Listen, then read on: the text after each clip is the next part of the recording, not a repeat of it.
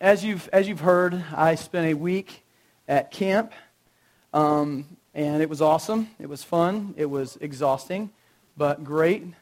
I don't know if you have ever gone to camp or spent a lot of time with, particularly um, middle school girls, but there's a frequency at which they can speak for long periods of time. I think it's the only frequency that they speak at that only youth pastors probably parents and certain types of animals can hear. but needless to say, it's high pitched. Um, no, I'm kidding. They were great. They were, if, if I'm talking about your daughters, I'm, I'm very sorry. Uh, they were awesome. They were awesome. Actually, uh, I didn't hear much of that at all. Um, my wife, Amy Gay, and Emily Hassel had a room connected with, they thought it would be, this would be a genius maneuver, is if they said, you know what, we're all going to get in this room. We're going to leave the open door to the room connected, and we're going to just jam all the middle school girls into one room. Now, me and my wisdom thought, fantastic, y'all go ahead and do that. I'm going to divide and conquer. So we separated our leaders, and I had a few middle schoolers, and somebody had a few high schoolers, and we kind of did it like that, kept them calm. But you jam them all into one room, it's kind of explosive, and they found that out. But it was fun. If you've ever been to camp, one of the things that happens when you go to camp is pranks, right? I mean, have you ever been to camp? I mean, it's like the pranks are on full on. You know, at home, you might do a little thing, you know, squirt some water on some people. Um, thanks, Austin Rice. You might do some funny things, but when, when, uh, when you get to camp, the, the volume goes up a little bit with the pranks, and things happen a little bit more. Now, there's most of the pranks, unfortunately, I can't even mention from up front because unbelievable what some of the students did to me and some of the people in my room. But I mean, we had people packing gear. I mean, they had like extra bags. I, did, I found out later with like wire and little things, explosives. and you know, I have an expectation. I've been working in student ministries for a while, but but yeah, this was a little bit off the chart. And I, I'm going to show you a picture of just some of it. I don't even know if you can see what's going on. See, students like to challenge themselves when they walk into a room and they see middle schoolers sleeping. That's Zach Swain. I, I, apologize. I don't even know if he's here this morning, but I don't know if you've ever played Jenga. But they decided to play Jenga with Oreos and see how many they could get stacked. They had, and they had a plan too. It's like they had a, they had a cookie, you know, a big base cookie, and then they had the extra cookies and they began to stack them. Let's go to the next and see how high they got. That's pretty good. I was pretty impressed with what was going on there. That's I was I can't tell you how hard I was laughing. Is like 2:30 in the morning. We had just gotten back. The high schoolers had just gotten back from playing volleyball till 2:30, and we won. We dominated. Um, and then we did that, which is great. Flip to the next slide. This is what happens if you let your little tootsies hang out of the sheet at night. I don't know if you can tell. It's uh, nail polish on a nice foot. Thanks, Chris, for hanging that out for us to paint. But camp, to say the least is fun. It's awesome. There's many great things that I can say about just going to the hotel room. We were on right on the beach in, in Daytona Beach at the Hilton, um, and it was it was a fun, exciting time. But one of the things um, that um, that I experienced was way beyond the pranks, and, and Amy talked a little bit about it. And it was just sitting in a room with 7,000 teenagers, 7,000 teenagers that you know don't have the perspective of a 37 year old, or many of you. And for some reason, I looked at them and I was like, man, there's something, an energy that's going on here. And I, I know, I, I know that it's a different at camp. It's like you go to camp and everything's different and everybody's going to go for it. But it wasn't just those David Crowder moments. You know, everybody's jumping up and down and doing their thing in worship. There was these reverent moments in worship when I saw students just going for it with God, where they, they got it. They understood the presence of God in a way that I thought, you know, why is that not an every minute thing for them? And why is it not an every minute thing for us? Why are we not awestruck in that way all the time? And I was trying, I was trying to wrap my mind around that. And you know what, today, to be honest with you, I don't know if I'm going to come with any answers to figure that out. You know, because I, I know some of you, even during worship today, you're looking at certain people and you're going, look at that weirdo that's doing his deal and going on. What is, what is he thinking about? What's in his mind? What's he, you know, what, what has happened to him that's different than me? And not that everybody's expression of worship has to be doing cartwheels in the aisles or, you know, slinging the tambourine. But there's, there's this awe of God that I think sometimes we miss out on. And Um, I got some, some pictures I just want to show. I'm going to deviate from what I'm talking about right now. Um, this is my son. It's the picture sideways, but you, you'll, you'll be able to get the picture. Now, kids dig ice cream. I don't know if you know that about children, especially three year olds. That's my son, Abe. And we were uh, out in the back. We always take them outside because it's kind of wise when you got three kids and a bunch of ice cream in Florida because you know what's going to happen. It's going to melt. So we go outside and it melts even faster. And they cruise around the patio and they eat their ice cream. But inevitably, every single time, what happens to the dome of the ice cream? Somebody's cruising around and doing their deal, and doop, the dome of the ice cream falls off. And this time was no different for my son Abraham. And he's cruising around and he's looking at it. Now, with a three year old, he doesn't really think about who's watching him. He doesn't think about the dirt, the grime, the bugs, the junk that's in daddy's patio. He just kind of contemplates and says, I love ice cream. I love everything about it. There's nothing about ice cream that I don't dig. It's absolutely awesome. I'm going to annoy my parents every day right after dinner and say, I want ice cream. And he does because he's realized something. His eyes have been open to the beauty and the glory of ice cream. and he's looking down at it and he's going, you know what? I, I, there's no way in heck I'm going to let that go to waste. So he, he reaches down there and plucks it out of the deal and keep it right there for just a second and he eats it. You know, he, and he's stoked. He's like, you know what? It was just as good right off the ground as it was sitting on that cone. and he's, he's kind of chilling there. And, and then he begins to think again more. Let's switch to the next picture. He's looking down at the rest of that ice cream and he's thinking, you know what? I've eaten most of the ice cream, but I don't want to waste one little drop of that ice cream. It's still there on the deal right there. It's still retrievable. Soon the sun's going to come out and it's all going to be dried up and it's going to be gone, right? So, what am I going to do? I'm going to go down there and I'm going to get the rest of it. I'm not going to let any of it go to waste at all. He's going to get in that deal. I mean, and, and it, it, goes a little further. He's like, you know what? I got my face in it, but let's really get into it. I mean, you don't get much closer to the dirt and the grime and the concrete. And you know what? I know what some mothers are thinking right now. They're like, first of all, I can't believe they let him do that. Right? My, my wife's embarrassed. She's like, oh my goodness. And I can't believe they actually took a picture of it. But it was a classic moment at the Harmon household. Um, the questions I have today, really, um, for us, is are we really blown away by God in a way that we really understand who He is? That we really understand, that we really get who He is on a minute by minute basis.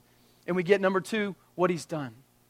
I mean, it's a simple thing. I'm, I'm not a theologian. I'm not somebody that's going to exegete Scripture and give you a bunch of stuff that you know, you're going to go, wow, I learned something new today. Today, I'm, I'm going to talk about the gospel, but I, hopefully it's in a way that, that it stirs you up, that it, that it opens your eyes and awakens you to the idea that, that He is good enough to abandon everything. He is good enough to throw caution to the wind, to get on your face when His presence is around and soak up every ounce of it to get every ounce of it. The questions I began to ask in worship were those Do I believe it? Do I believe who God is? What, what Scripture says about Him? And I, do, do I believe that He's here? When worship began today, do I believe that He's here? Do I really understand what that means? I can't tell you how many times I've squandered moments in worship, even, even as a worship leader who I, I think I understand worship a little bit, but I've squandered moments here at River City when I knew the presence of God was here. I knew something was going on and, and I'm either running sound and it, and it becomes the, the whole job thing, and I got to go over here, I got to go check the, the, the room where Danny is to make sure they got everything together, and I'm thinking about things, and there's a moment where I should have abandoned everything and engaged in worship. I should have gotten ministry. I should have said, God is here, and been awed. But I squandered those moments. And I thought, what am I waiting for? You know, why am I, why am I waiting? Am I waiting till I get my alone time and I can pop on a little Matt Redman or Paul Buckley song and worship and soak by myself? You know, what am I waiting for to be awed and wowed in the presence of God? Do I really feel forgiven? You know, do I really understand who God is and what He's done? Do I feel forgiven in those moments? Is He worth it? Are we willing to give up our dignity in here and give up our lives out there? Are we living sacrifices as a result of God's mercy. That's what Romans 12:1 says. Do we live our lives as living sacrifices as a response? It's like that song that we sang, Dancing Generation, as a response to his mercy. Do I do that?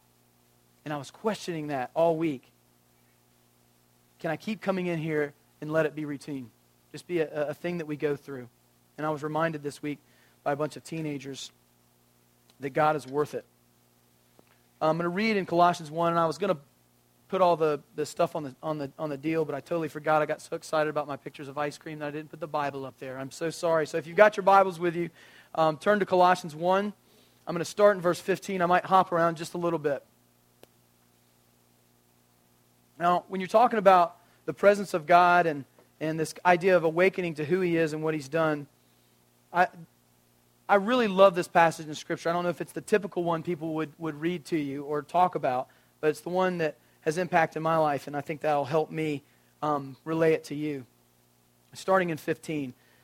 He is the image of the invisible God. And I'm going to just stop right there. That's a difficult thing right there. That's a difficult thing. I think if somebody walks in off the street, or you've never been to River City Church, or you've never been in a worship service, and you see a bunch of people singing songs and jumping up and down and worshiping, and you're looking around and going, Who in the world are they worshiping? Where is this dude that they're talking about? The idea that we worship an invisible God is, is a difficult thing to get over, I think, for some people. But that's, that's kind of the deal that we're dealing with. So it takes a measure of faith to buy into this thing of who He is and what He's done because we can't see Him. He's the firstborn of all creation. For by Him all things were created in heaven and on earth, visible and invisible, whether thrones or dominions or rulers or authorities. All things were created through Him and for Him. So we see here that he is the deal. I mean, Paul's, Paul's here in Colossians, what Paul does often is that they've heard all this. They know that God's the creator of the universe, and they know that he died on the cross for their sins. But Paul never wants to say it flippantly. He's like, Do you understand that everything on earth was created for him and by him? Do you, do you get that? Do you grasp that whole idea of this? The unseen God, the unseen God of the universe, that everything that you can see is His. He owns it, He created it, and it's for Him. Everything in heaven and earth, visible or invisible.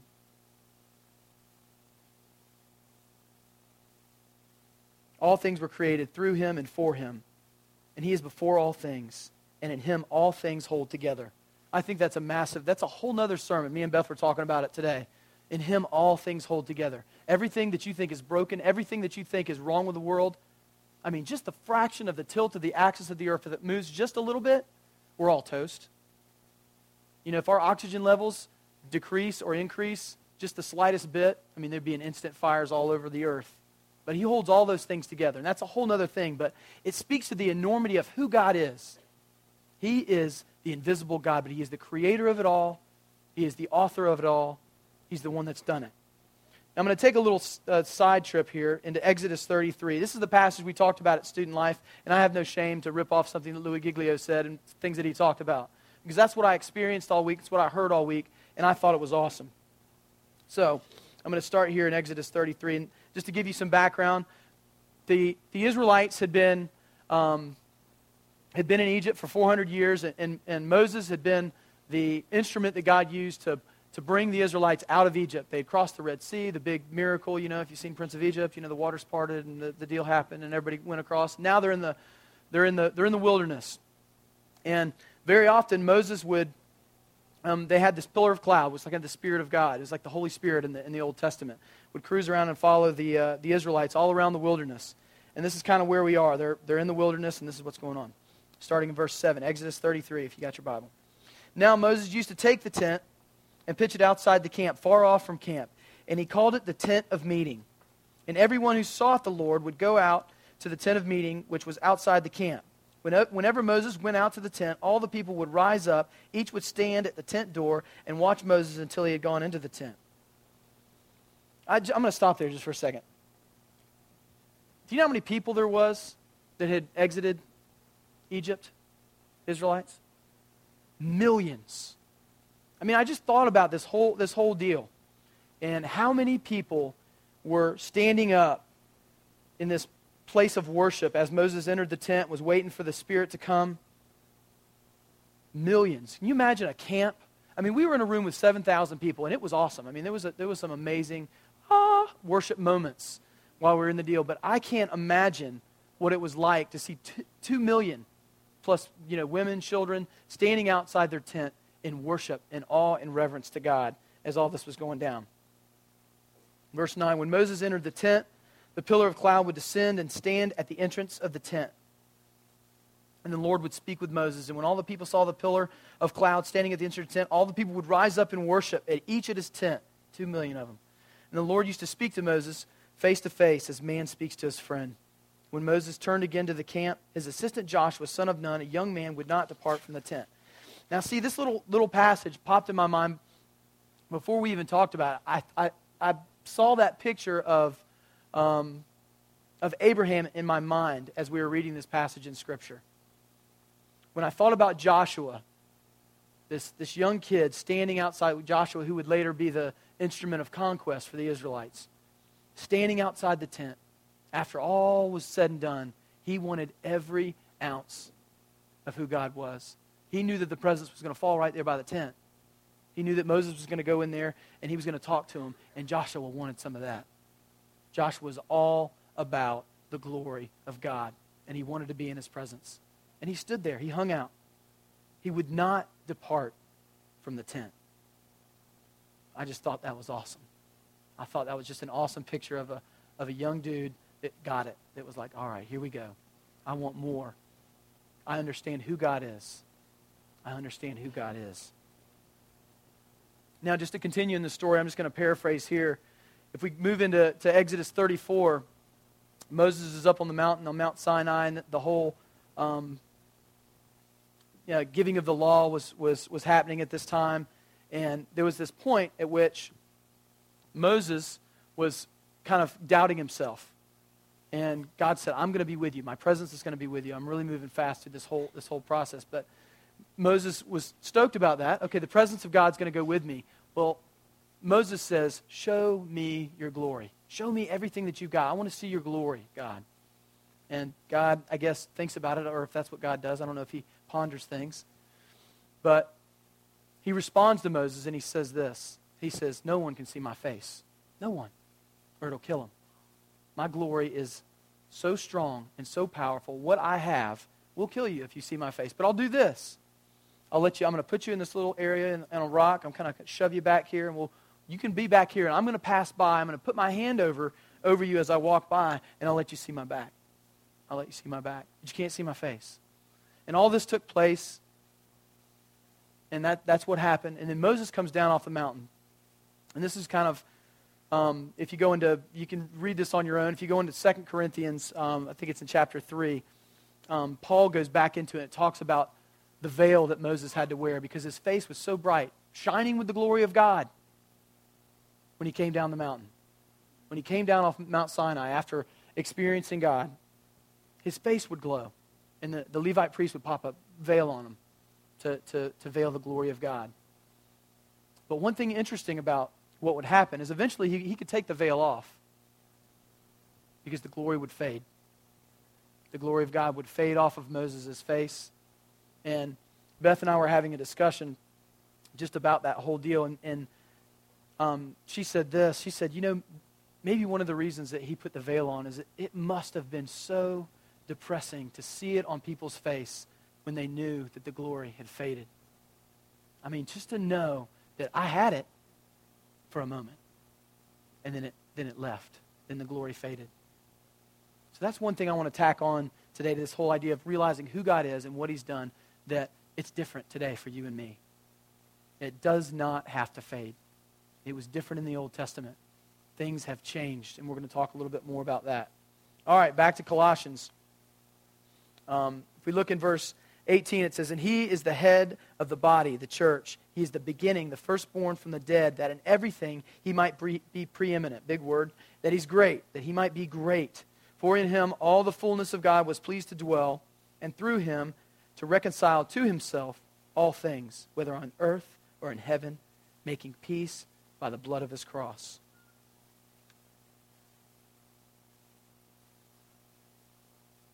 So not only is he the creator of the universe. Not only is he the author of life, but he's a redeemer. The blood of his cross has bought us back, has changed things since the time of Moses, has absolutely flipped things upside down. We live in the life of the upside down kingdom. Flip things upside down. And now the glory doesn't have to fade. But my question to us this morning is do we really believe that? Do we really believe that the glory doesn't have to fade? Do we really believe in who God is? Do, are we really awed and wowed? When you see that picture of my son Abraham, do you feel that way about God?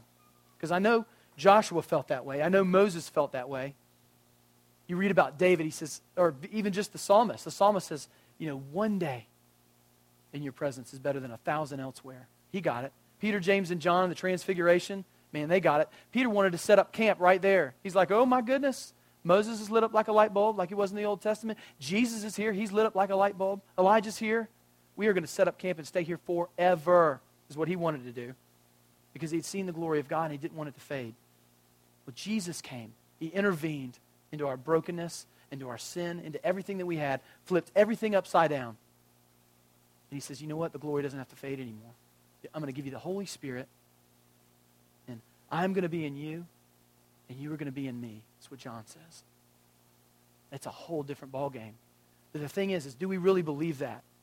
Do we really believe that that's the way life is? That's the way it is to be in the kingdom of God. Do we understand that? Do we grasp that whole, that whole concept of who he is? We'll go back to this one passage in Scripture. Where did I stick it? It's back in early in Colossians, back closer to 12. It says that he's bought us back and put us into the kingdom of the Son that he loves. That we are sons and daughters. We are heirs, like Jonathan was talking about last week. And I'm kind of piggybacking on that idea of belief. You know, he said, Did you really believe that God loves you? And I'm asking you this morning, do you really believe that he is who he says he is, that he's the creator of the universe? Does your posture in worship represent that? Does your life outside this place represent that? And this isn't a you up sermon. I, this is something I, I preached to myself all week thinking, man, I am awed and wowed here. Why am I not in every other facet of my life? Why do I not get the whole idea of being intimately connected with the Father? Do I really understand what that means? And do I really grasp it with everything that I have? And does my life represent that? Because I think if that happened, things would be different in the way that we respond to the community. We can do a lot of things in the community. We can hand out waters. We can work at Hollybrook. We can pray for people. We can do a lot of things. We can do a lot of things. But it doesn't mean anything if we don't get who God is we need to be doing those things out of a response to the mercy of God that's shown to us because we can't help but pray for people. We get so excited and we see somebody, we're like, I think I just heard the voice of God. I need to go pray for that person. I'm real nervous, but I'm going to go pray for them anyway. Or I wake up Saturday morning at 5.30 and you can't wait to get out to the street corner because you just can't help it. I can't wait to get up. I think I got the waters packed in the back. I think I've got all my stuff. I got all the food. I'm going to hand out a bunch of muffins. I'm going to walk around, and you know what? I might get shot because it's really in the hood, and I don't know what's going to happen there. But I'm so excited because I understand the presence of God. I felt the presence of God. I've been in the presence of greatness, and it has changed me forever. The veil has been lifted. That's what 2 Corinthians says. The veil's been lifted.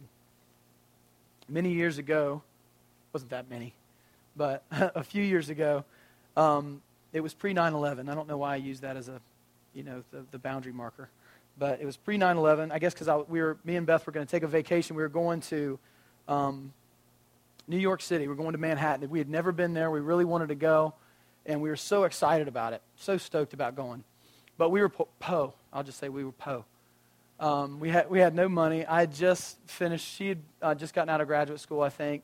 Um, I was back in school, and uh, yeah, we needed a vacation bad. And we, we had, I'd kind of organized. I found some super cheap tickets and I'd booked a couple of days. We were going to stay a week. I'd booked a couple of days in a hotel in Midtown. We needed somewhere else to stay. I'm going to walk down here. I just, I don't know why I'm, I'm done with this up here. Um, the, um, we had a couple of days that we needed to, to finish out. We needed to, to, to, book a place to stay. And I didn't know where we were going to go or what we were going to do. Well, Beth got a, a call from her cousin. She had heard we were going to New York. And she, she calls Beth up and she says, Hey, I've got this friend. I think her name was Karen. I've got this, this friend. She's my best friend. She was my roommate in college. She lives in Manhattan in this sweet place in Soho. And she's, she's, real, she's connected in New York. She's lived there all of her life. And she knows people. She can show you around. And she's going to leave for a couple of days. And you can have her place while she's not there. She'll let you hang out there while she is there. She's the most hospitable, kind of you know, hippie beatnik person in Soho. She is just awesome. So we're thinking, okay, we don't know this person, but we're Poe. So we give her a call, or Beth gives her a call, and um, Karen picks up the phone. They start talking, and Beth says, Yeah, we're coming up to New York. And Karen cuts her off right away and says, You know what? I, I, you can absolutely come here. Madrell told me who you are. Madrell's my best friend in the whole world. We, we are like family. You'll be like my family. I, lo- I, I can't wait for you to come. It was just weird. I mean, it's kind of weird. But she was so sweet and hospitable and wanted us to come and was so excited. And she said, um, even beyond that, she said, You know what? I would love to treat y'all. She said, I have been friends with Gwyneth Paltrow my entire life, and we hang out all the time. And she's actually the weekend that you're talking about coming, she's going to be in town, and we usually hang out in a small group um, and have dinner. They don't want to hang out, her and Chris Martin, the uh, lead singer of Coldplay. They don't want to hang out in a, in a big group. They don't want the whole the hoopla, but they like to get together for small, kind of intimate dinners and, and do fun stuff like that. She said, You know what? If I invite you, you can come. You can come to that dinner. You can hang out with us. And so I, I didn't know what was going on in the phone conversation. All I saw was Beth's face. Was, you know, I mean, how would you react? You know, the, the Academy Award winner Gwyneth Paltrow, lead singer of Coldplay, and we're going to hang out and sit down at, at dinner. You know, I couldn't even imagine. And, and Beth gets off the phone and we start talking about it. I mean, can you imagine? I mean, there was an excitement, heartbeat for me, musician. I think Chris Martin's really cool. And, you know, Gwyneth Paltrow, the whole, the whole thing, Apple, I think is the name of her daughter, and Moses, their son. You know, great name, Moses. But the idea of just hanging out with them, I mean, and not just in a room of a, you know, like a dinner party, like a big deal with, you know, with two, 300 people like we have here, but like a, you know, 10 to 12 person deal. Well, I might get seated next to Chris Martin, you know. You know, I probably would try to work my way in there. You know, get in there. You know what I'm saying? I totally would. Um, but, and the great, the great thing about this, this whole deal, you know, I, I just, you know, every time I think about it, I just can't believe it. But this whole vacation story, is everything about it is true. Up to the point about Chris Martin and Gwyneth Paltrow. And that kind of kind of like, oh man, seriously? Some of you were getting really excited. You're like, I can't believe, I can't wait to hear about the dinner and see what happened. Did they get to talk to him? Did they get to really sit down with him? No, that wasn't, that wasn't, that wasn't, that wasn't true. Everything else was. Karen was really sweet. We did stay in Soho in her apartment. It was awesome. Don't be too upset. Don't be too upset. But let me tell you something, and I'll get back up here because this is important. This is serious. It doesn't even come close. It doesn't compare. It doesn't even have, it doesn't hold a candle to the presence of God. If we get who He is and what He has done for you and for me, and that we can have a relationship with Him, we can sit closer than I can sit to my wife. I can sit right down here. That's not even, even an ounce of what we can feel and what we can understand how we can be, the intimacy that we can have with the Father in the presence of God. And there's moments that happen when we're in worship, when we're in here, that I know that we squander. Where the presence of God is here, there's something that's happening. You know, you, you know what's happening. You know the drums start going, and there's something that's just going. And the presence of God is here. And some of us are thinking about lunch. I'm like, what am I going to get? I got to beat the Baptist to the deal over here because they always overrun the place. But there is something that happens and I tell you, it doesn't hold a candle to the most famous person that you know. They are a person, they cannot heal, they cannot save you, they cannot bring you from death to life, they cannot create the world. I mean, read some of the passages in Revelation of what your God looks like. You can't even fathom or imagine what he looks like. And then John says, I am in him, and he is in me. And it's the same for you, and you, and you, and you, and you. It's all the same. More intimate than your wife knows you, than your mother knows you, than your brother knows you. And we get excited about movie stars. I do. I mean, I, I, I got excited just telling my fake story.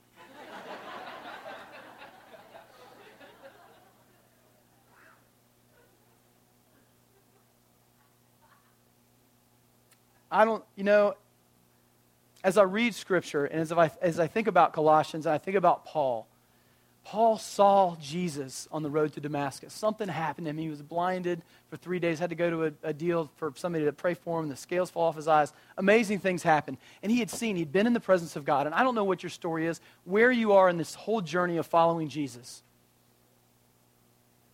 But I can tell you there's, there's, there's a handful of people in here, maybe more than that, and myself, that the veil has been lifted.